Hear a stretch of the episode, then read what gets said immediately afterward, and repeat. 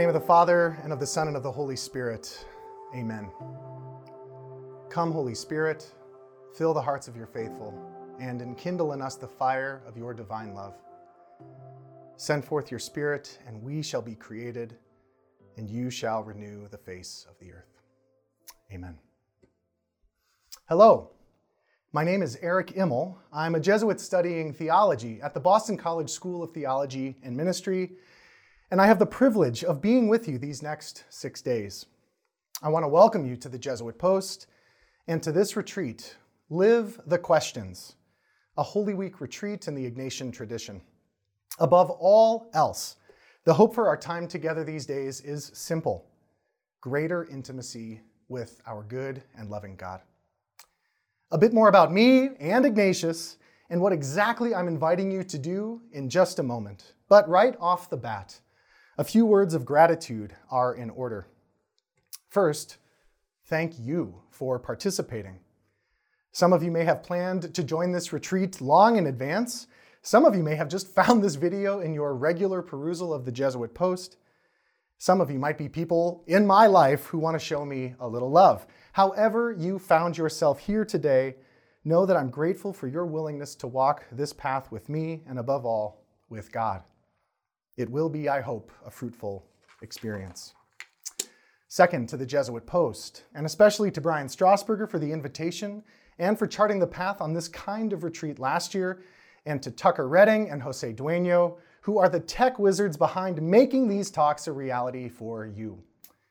I have been a regular contributor with TJP since 2013, and I'm particularly happy for this chance to offer something new and for their partnership. Third, to my brother Jesuits who served as a sounding board for the content of this retreat. I'm sure that many of us feel when embarking on new ventures that I can't, that we can't operate in a vacuum. And I do very little that is worthwhile on my own. And so I hope that their listening ear and helpful feedback has led to something of which they are proud and in which they see their hands at work. Finally, of course, thanks to God. God, more than anyone, knows that I tend to bumble along in this life of faith.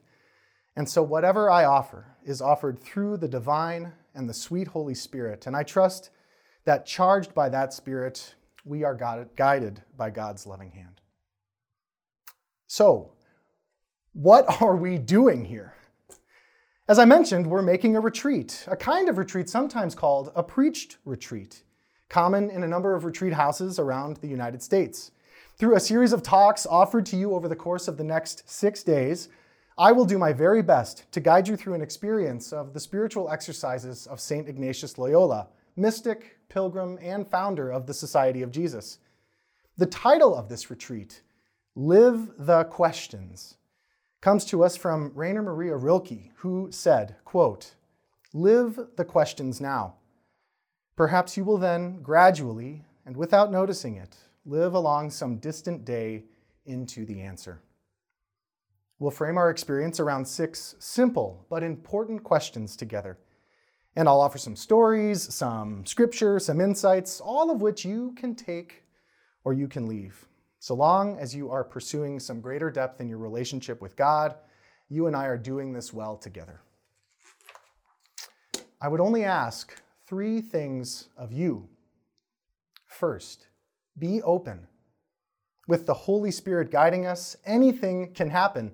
And when it comes to the Spirit of God, typically in my experience, good things happen.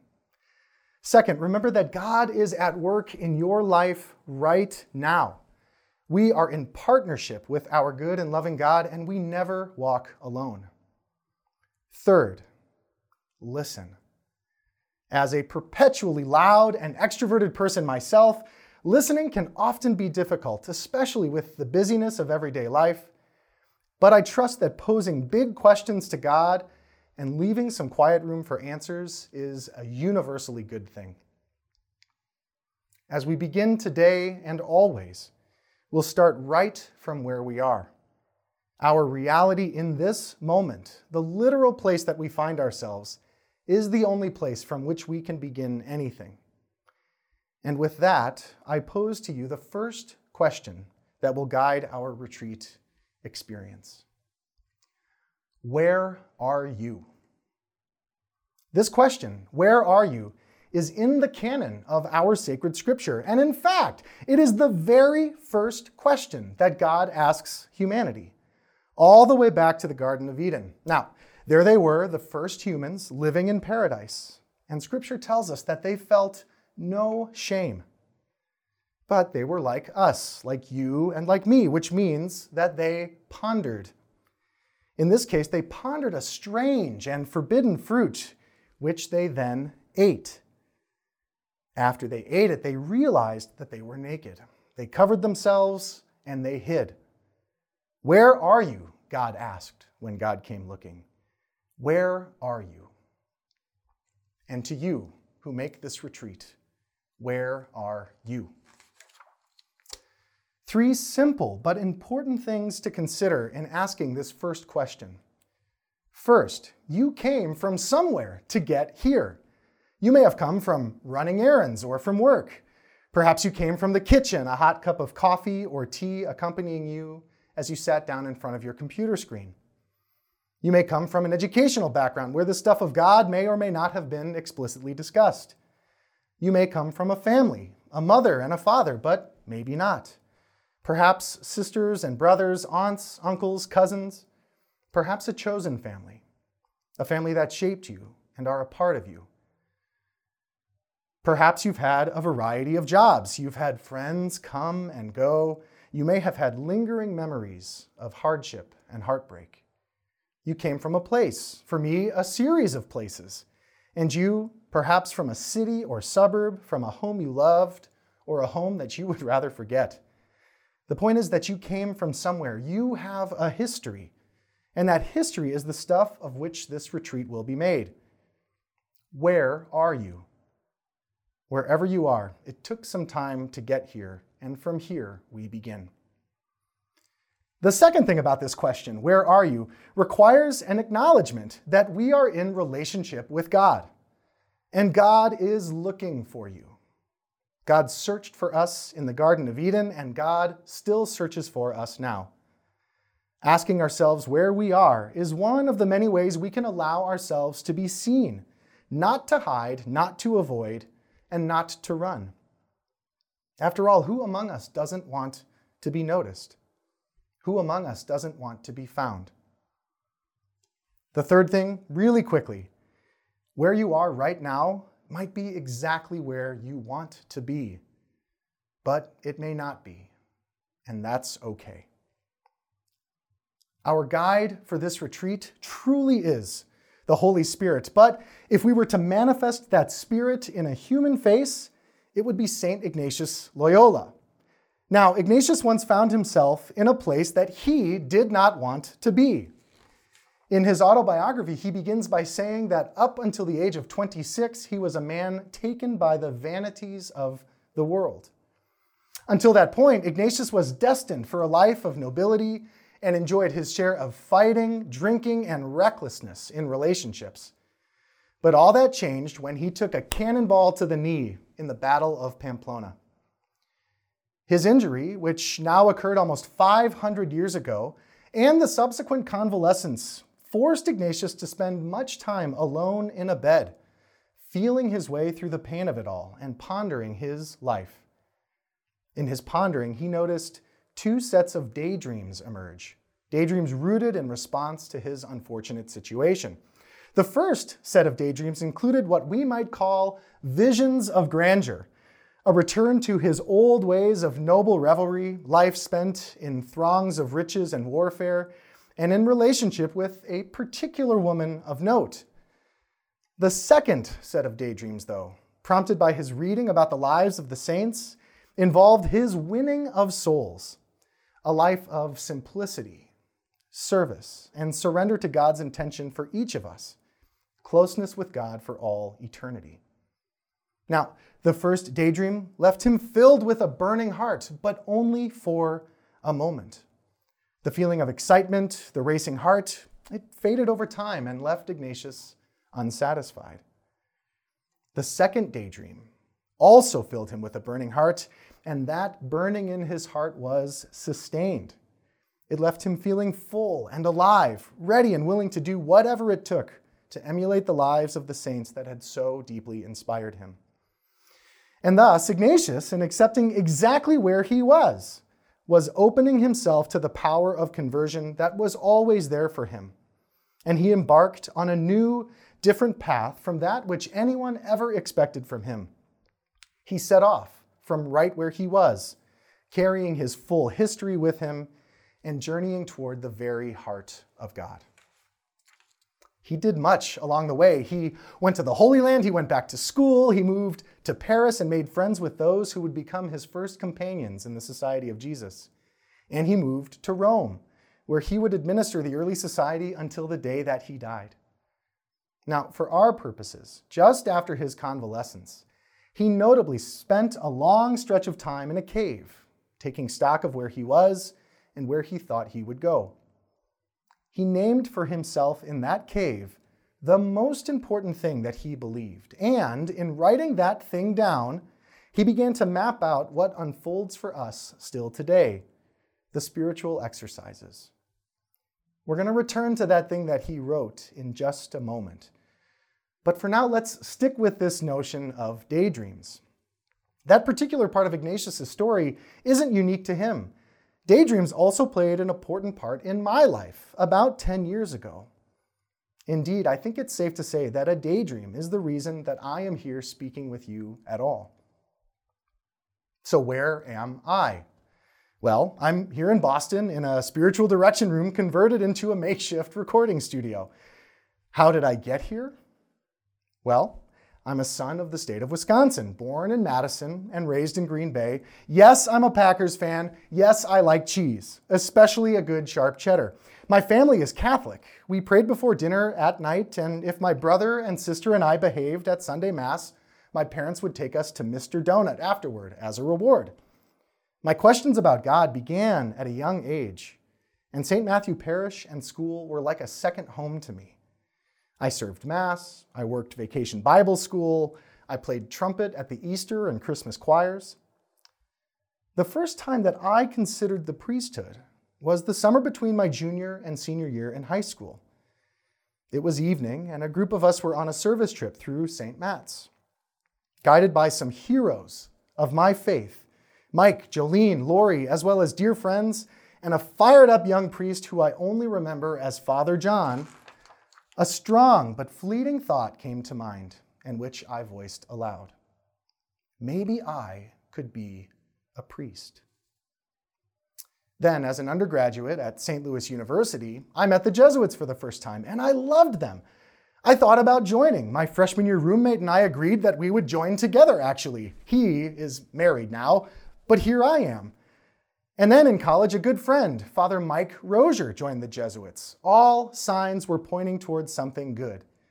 But I was a college kid, caught up in an utterly unsustainable pace of life, and I graduated without the capacity to make a mature and well discerned decision. So I hatched other temporary plans.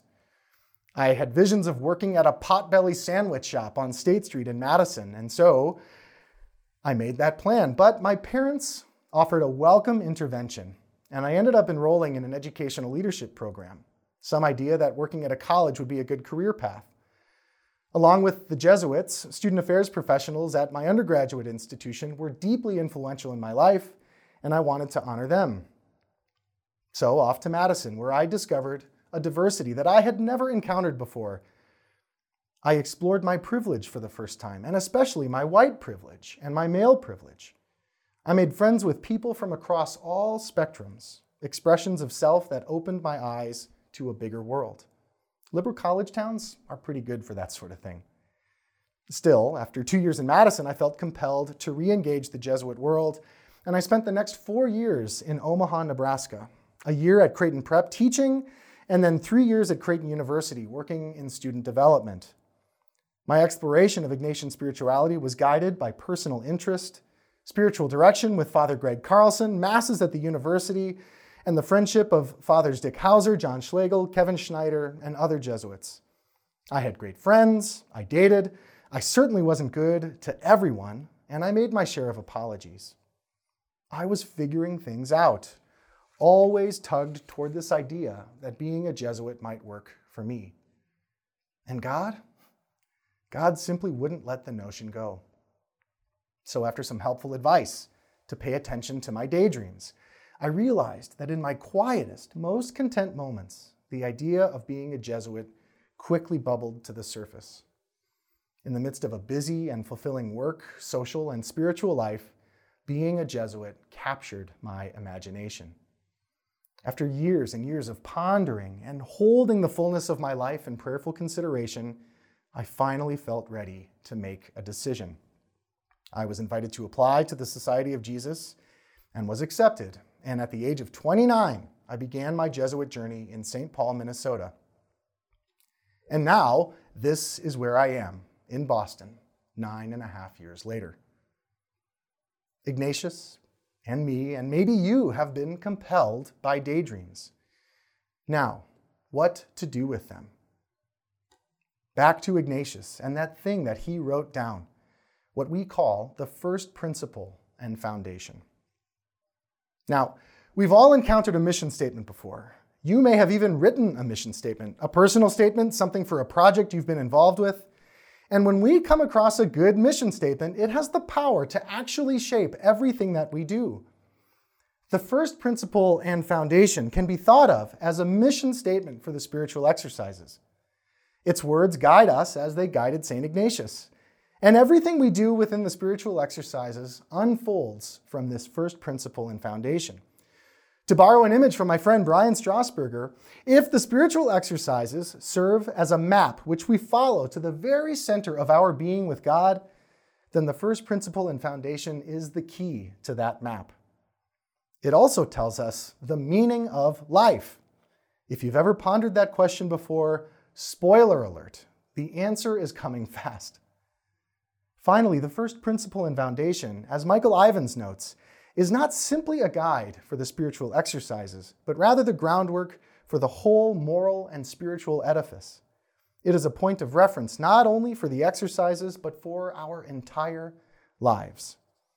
In short, it is important, and when engaged, can dramatically and powerfully reshape how we live. So that's a lot of hype about the first principle and foundation. Why don't I just read it for you?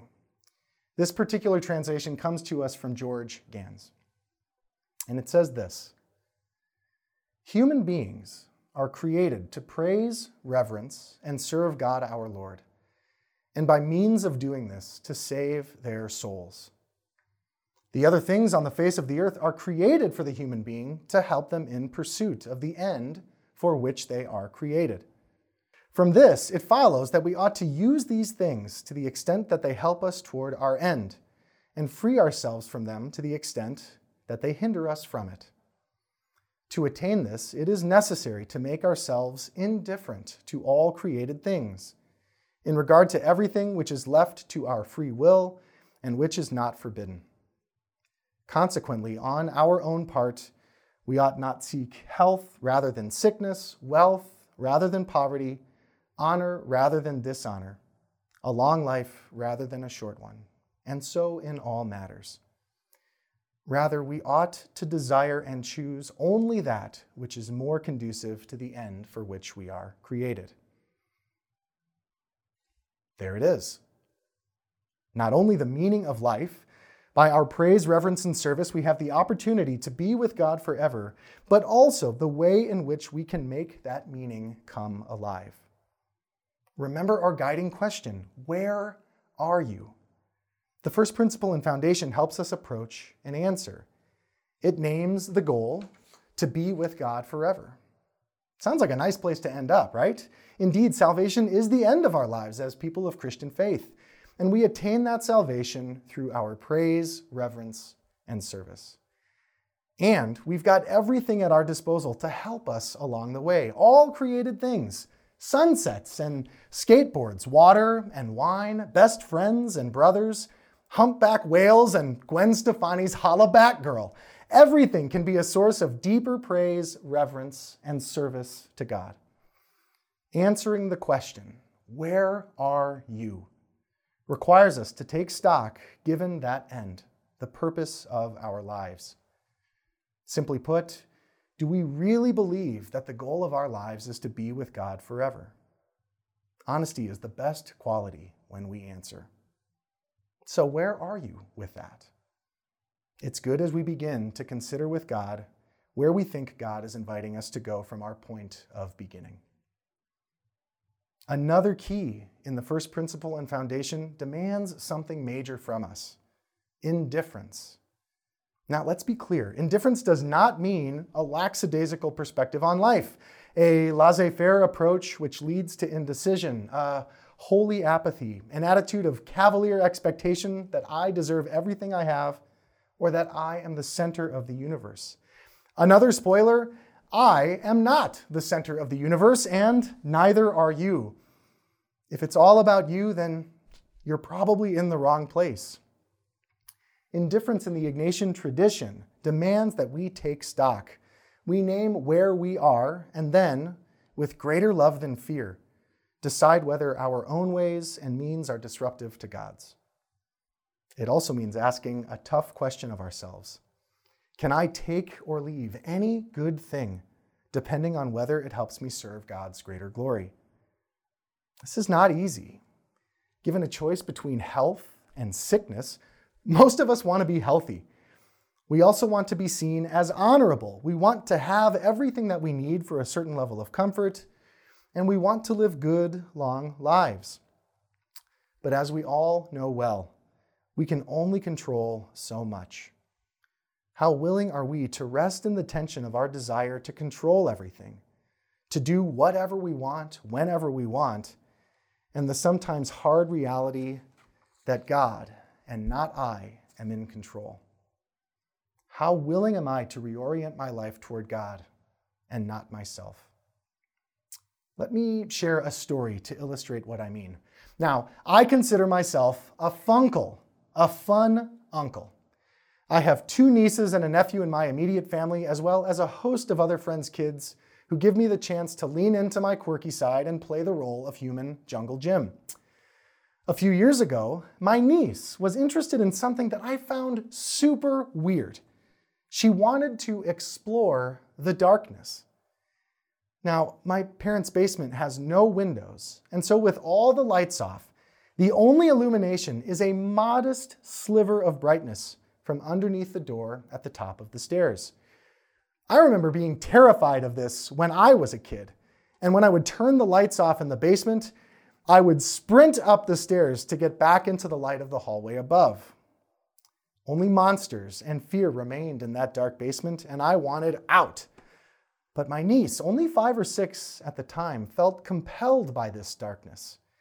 And so she would ask could, to go down into the basement and stand next to the light switch while she embraced the pitch blackness. I would shut the light off, and she would carefully meander around for a moment before suddenly asking that the light be turned back on again. The harshness of the fluorescent light would explode all around, and after just a moment of adjustment, she would look around and take stock noting where she was in relation to this thing or that thing in the room.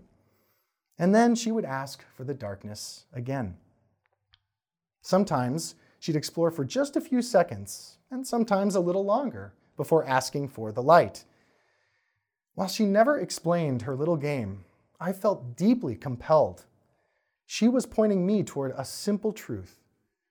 When we're bumbling along in the dark, it's good to have someone to turn the light on and show us where we stand, to show us where we are. Much of the time, we, you and I, are simply carrying on. As has been the case for many of us during this time of pandemic, we are just taking it one day at a time. We slow down, we wash our hands, we wear masks, we don't pick our noses, we approach others with caution, and we take frequent moments to assess the situation that we are in. After a year, all of these things have become routine for me, and I do a lot of it without thinking. So often in life, I find myself on a strange kind of autopilot. When things are going my way, I carry on without, without much notice. But when discomfort comes, or when I feel out of control, or when I'm not sure where I'm at, I try to shine a light on things through prayer and reflection. I let God turn the lights on, and with God, I note where I am. Praying with the first principle and foundation is in part the invitation to remember who we are, whose we are, and what we need to get where we're going. As I've said, we can't get where we're going without first taking major stock of where we are. And so I ask again where are you? In mind, in body, in relationship with God, and in relationship with others. Where are you? The goal of our lives is to be with God forever. We begin achieving that goal here and now by naming where we are. One last quick story to illustrate the need to answer this key question Where are you?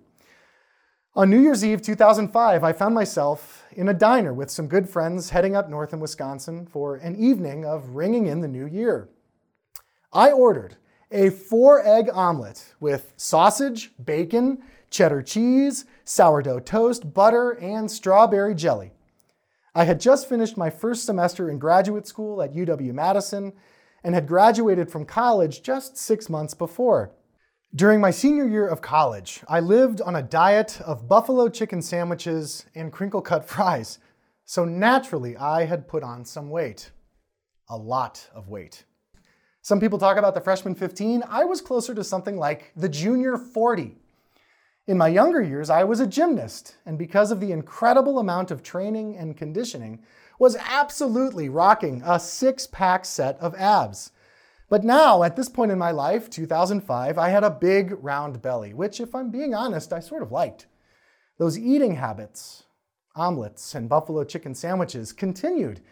And I don't know, maybe it was New Year's Eve, maybe some vision of a New Year's resolution. Maybe it was the fact that I had to sort of like roll out of my car and I was always sweating. I don't know. All I know is that when that omelet was set on the table before me, I recognized that something had to change.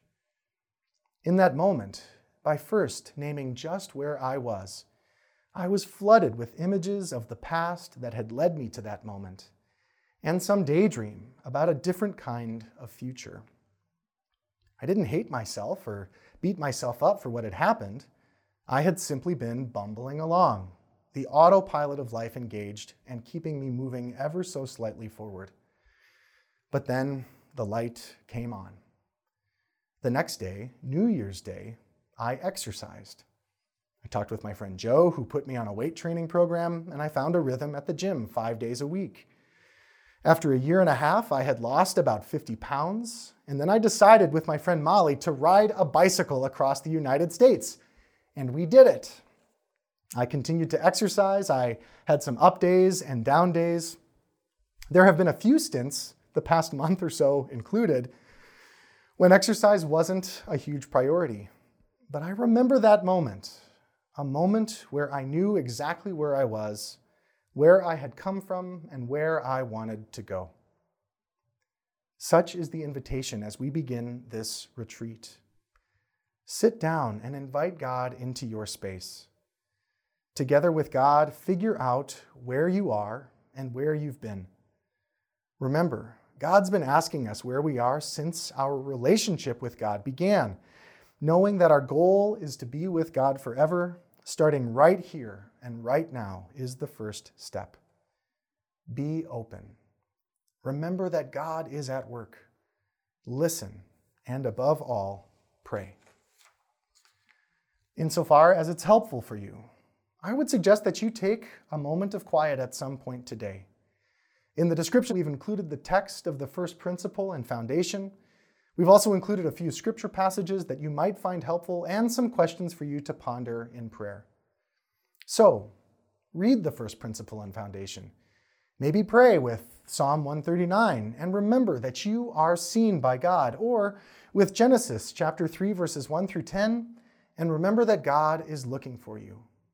Or, my personal favorite, John chapter 1 verses 1 through 5 and remember that the light always shines forth in the darkness. And in a moment of quiet, take stock. Where are you? join me tomorrow for the second talk. Our question Who told you that? As we carry on, we will explore our history more deeply. We'll put our story in dialogue with the life of Jesus. We'll accompany him through his passion, and we'll remember that we are an Easter people. I just want to say thank you again. Know that I am praying for you, and I hope that you will pray for me. Glory be to the Father, and to the Son, and to the Holy Spirit, as it was in the beginning, is now, and ever shall be, world without end. Amen.